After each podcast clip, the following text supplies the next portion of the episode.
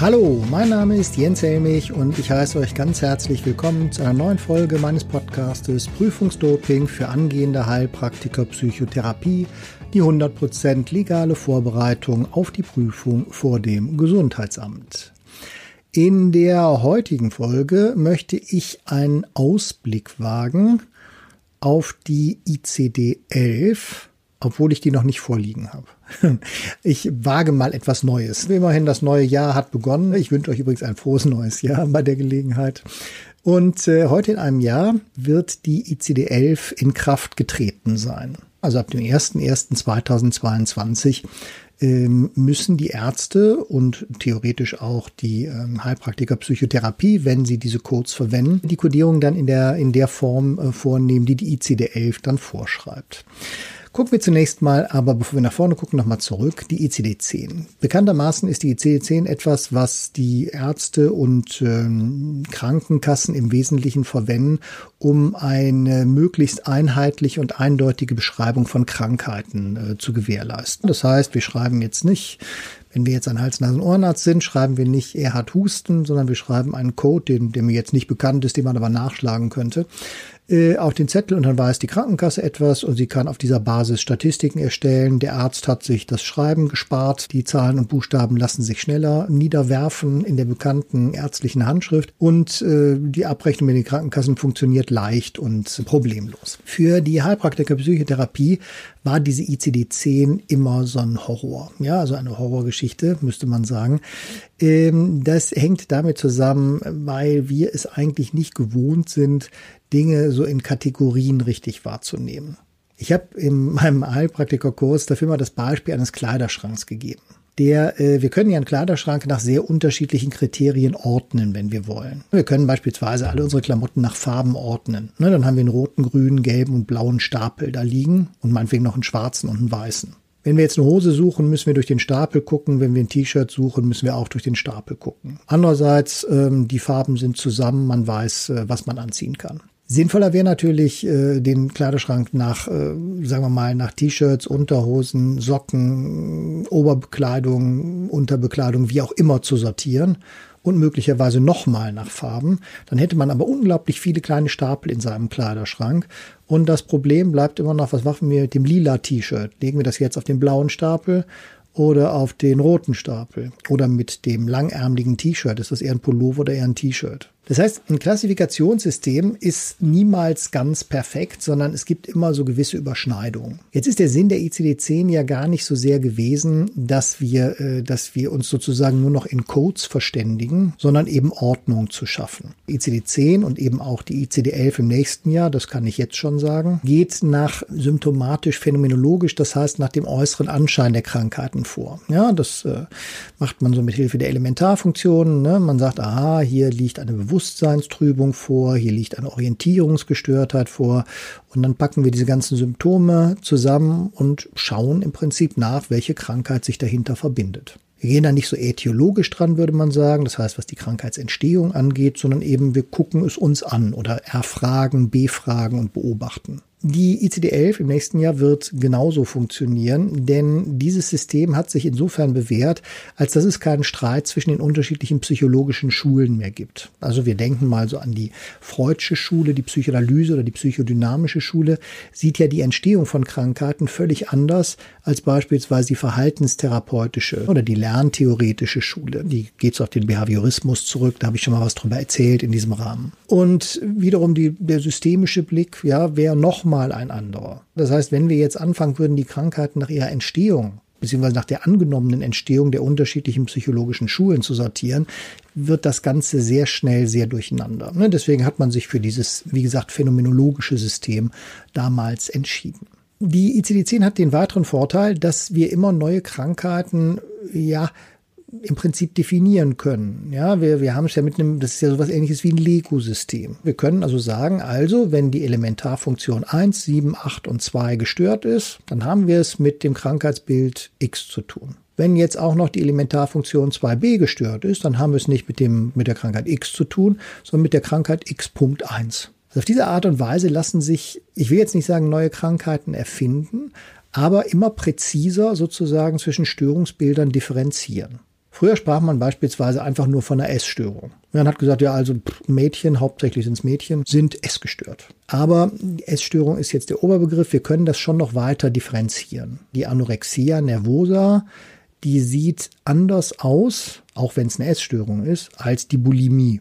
Ja, deswegen würden wir da in dem Unterpunkt nochmal differenzieren.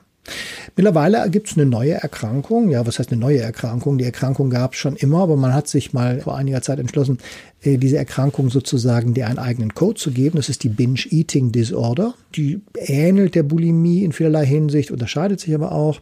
Und dann konnte man eben einen weiteren Unterpunkt unter die Essstörung formulieren. Genauso hat es in den letzten ja, zwei Jahren, sagen wir mal, die Diskussion gegeben, ob man eine weitere Essstörung einführen soll, die man die Orthorexia nervosa nennt. Ganz interessantes Konzept. Da geht man davon aus, dass äh, es Leute gibt, die sich übermäßig und ausschließlich mit Essen beschäftigen. Und zwar nicht in dem Sinn, als dass sie es zu sich nehmen, sondern dass sie darüber nachdenken, wo kaufe ich ein, äh, wo bekomme ich äh, das äh, ökologisch, äh, biodynamisch, wie auch immer, beste angebaute Gemüse, welche Metzgerei verkauft mir Fleisch von wirklich glücklichen Tieren oder soll ich direkt dann halt äh, dann doch vegan oder vegetarisch werden. Und diese Art der Beschäftigung, ja, die dann wirklich irgendwann Lebenszeit einnimmt und zwar sehr viel Lebenszeit einnimmt und äh, das Leben ja nicht unbedingt negativ, aber anfängt zu beeinflussen, könnte man dann die Orthorexia nervosa nennen. Das wäre wörtlich übersetzt die äh, nerval, nervös beziehungsweise psych psychisch bedingte übermäßige Beschäftigung, eine Beschäftigung mit Essen. Das heißt, die ICD-10 lässt das in einem gewissen Sinne zu. Und wer weiß, vielleicht gibt es in fünf Jahren eine weitere Essstörung, von der wir noch nichts wissen, die dann in der dann allerdings ICD-11 dann aufgeführt werden wird. Umgekehrt werden auch bestimmte äh, Konzepte aus der ICD-10 sind gestrichen worden. Ja, die ICD-10 hat natürlich einen Vorläufer, wie sie selber ein Vorläufer ist. Es handelt sich einfach nur um die zehnte Auflage dieser internationalen Klassifizierung von Krankheiten. Es gab eine ICD-9, es gab auch eine ICD-8 davor. Und äh, früher war es zum Beispiel so, dass die Homosexualität äh, in der ICD-10 aufgeführt war als eine Sexualstörung. Jetzt haben wir das Problem, wenn wir eine Krankheit definieren auf diese Art und Weise, wie die ICD-10 das eben tut. Ja, man hat bestimmte Symptome und die Symptome verbinden sich zu Syndromen und das wiederum lässt dann halt ein, oder das, das wiederum ist die Basis für ein Krankheitsbild. Dann heißt das ja auch, dass wir es mit einer behandlungswürdigen Krankheit zu tun haben. Also Krankheit zieht ja sozusagen immer die Notwendigkeit der Behandlung hinter sich her kann sich da bei manchen Störungen, gerade in dem Bereich F, der für die Heilpraktiker Psychotherapie wichtig ist, kann man sich da schon wieder streiten. Aber bleiben wir erstmal dabei. Das heißt, diese Sexualstörung äh, diese Sexualstörung Homosexualität war demnach damals eine behandlungswürdige Krankheit. Und so wurde das durchaus auch gesehen. Das heißt nicht, dass sich jeder Homosexuelle zwangsweise einer Therapie unterziehen musste. Aber es gab Therapieangebote, um Homosexualität zu heilen.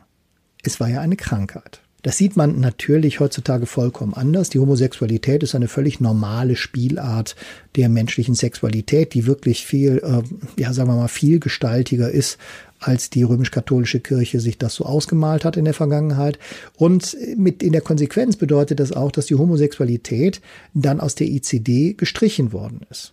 Das heißt, ähm, diese, diese, das, das Interessante an diesen unterschiedlichen Auflagen der ICD-10 ist, wenn man die jetzt alle nebeneinander legen würde und die sozusagen vergleichend lesen würde, dann würde man auch einen Wandel der Gesellschaft daran ablesen können. Das heißt, Gesellschaft definiert ja eigentlich, was Krankheit ist oder was Gesundheit ist. Also wie gesagt, das Beispiel der Homosexualität ist da so ein ganz wichtiges. Früher beispielsweise wurden auch ähm, sowas wie der Sadomasochismus wurden auch definiert als äh, ja Paraphilien beziehungsweise als als Störung des Sexuellen, die dadurch eben auch theoretisch behandlungswürdig waren.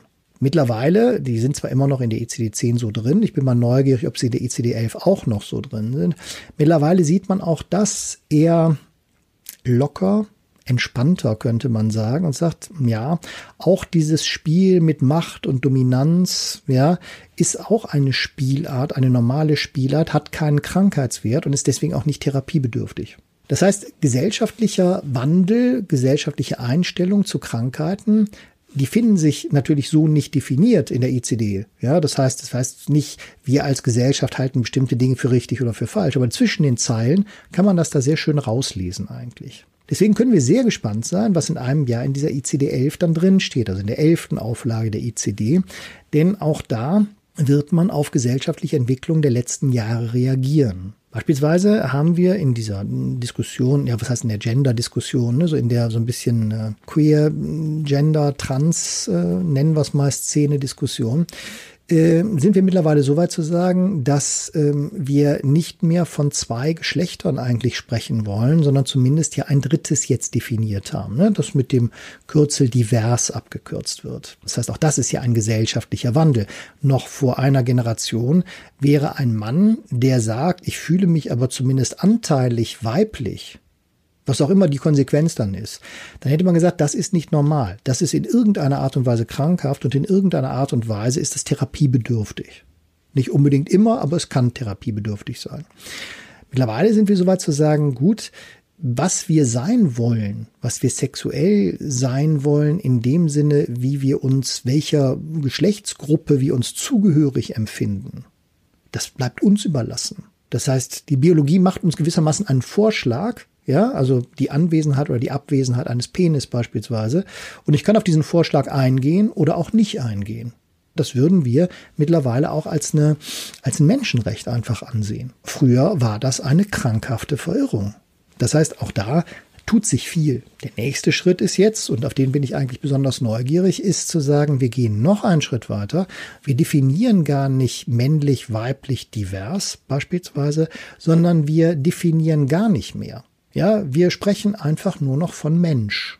Von Menschen, die eben körperlich unterschiedlich aussehen. Genauso wie äh, äh, Menschen mit Migrationshintergrund, ja, beispielsweise aus dem afrikanischen Raum, ja auch anders aussehen, aber trotzdem Menschen sind. Und ähm, diese Unterscheidung, diese uralte Unterscheidung zwischen Mann und Frau oder meinetwegen auch Mann, Frau und einem dritten Geschlecht ist eigentlich unsinnig, denn wir sind das, was wir sein wollen. Das heißt nicht, dass ich deswegen, ich als jemand ohne Gebärmutter deswegen Kinder bekommen kann. Deswegen kann ich mich aber trotzdem als weiblich und mütterlich definieren, wenn ich möchte. Dass ich keine Kinder, keine eigenen Kinder bekomme, wäre dann schade. Aber dafür habe ich ja möglicherweise einen Partner mit einer Gebärmutter, der wiederum sich eher als väterlich sieht, aber trotzdem das Kind bekommt. Also ihr seht, die Zukunft ist bunt, ja, vielgestaltig und so soll es auch sein die Einteilung, und hier kommen wir sozusagen wieder zum Anfang, diese Einteilung nach Äthiologie und so weiter haben sich als unsinnig entpuppt. Und bei der phänomenologischen Einstellung oder Einteilung müsste man zumindest fragen, inwiefern da doch noch Werte, gesellschaftliche Werte sich hinter verbergen, die dann eben auch zu der Definition von Krankheit oder Gesundheit führen, die wiederum zu der Definition von Krankheiten, behandlungswürdigen Krankheiten in der ICD-10 führt ist eine interessante Diskussion, ja, und ähm, ja, wir werden auf jeden Fall dabei bleiben. Wie gesagt, was in der ICD-11 stehen wird in einem Jahr, das kann ich nicht sagen. Es wird aber auf jeden Fall eine spannende Zeit werden. Für den Heilpraktiker Psychotherapie beziehungsweise für euch, die ihr die Prüfung machen sollt, würde ich mal eine vorsichtige Entwarnung geben, dass jetzt alle Lehrbücher plötzlich von jetzt auf gleich umgeschrieben werden müssen. Das wird nicht passieren. Die Variationen zwischen der ECD-10 und der ECD-11 im Bereich F, der für uns relevant ist, die dürften relativ geringfügig sein. Und dann kommt ja auch noch dazu, ihr macht eine Prüfung vor dem Gesundheitsamt, in, vor einer Prüfungskommission aus Amtsärzten, die ja auch nicht auf dem allerneuesten Stand sein werden. Das heißt, die wissen natürlich, dass wir jetzt nicht mehr von der ICD-10 sprechen dürfen, sondern von der ICD-11. Aber wie die Codes jetzt nun in der ICD-11 heißen, das ist denen relativ wurscht. Die Aufgabe des Gesundheitsamtes besteht darin, zu überprüfen, ob ihr wisst, was ihr behandeln dürft und was ihr nicht behandeln dürft, beziehungsweise wo ihr Hilfe holen müsst, beispielsweise bei akuter Selbst- und Fremdgefährdung und äh, überhaupt so die Grenzen eures eigenen Könnens und Wissens. Das müsst ihr wissen und das müssen die überprüfen, ob ihr das wisst. Ob da jetzt ICD-10 drüber steht oder ICD-11 ist zunächst mal ganz egal. Der Krankheitswert der Depression ändert sich ja nicht dadurch, dass man ihr einen anderen Code verpasst. Insofern seid ganz ruhig, alles wird gut. Ich wünsche allen, die ja heute in einem Jahr, nee, heute in einem Jahr nicht, aber sagen wir in etwas mehr als einem Jahr in die Prüfung gehen. Viel Glück und viel Erfolg, bereitet euch gut vor, aber macht euch um diese Umstellung von ICD-10 auf ICD-11 jetzt noch keinen Kopf. Das können wir dann später nochmal etwas genauer machen. Damit verbleibe ich erstmal für diese Woche. Ich hoffe, ich konnte euch ein bisschen was Neues erzählen, ein bisschen Anregungen geben, so auch ein bisschen Futter sozusagen für den Geist geben und verbleibe euer Jens Helmich von prüfungsdoping.de und ich hoffe, wir sehen uns nächste Woche wieder. Bis dahin.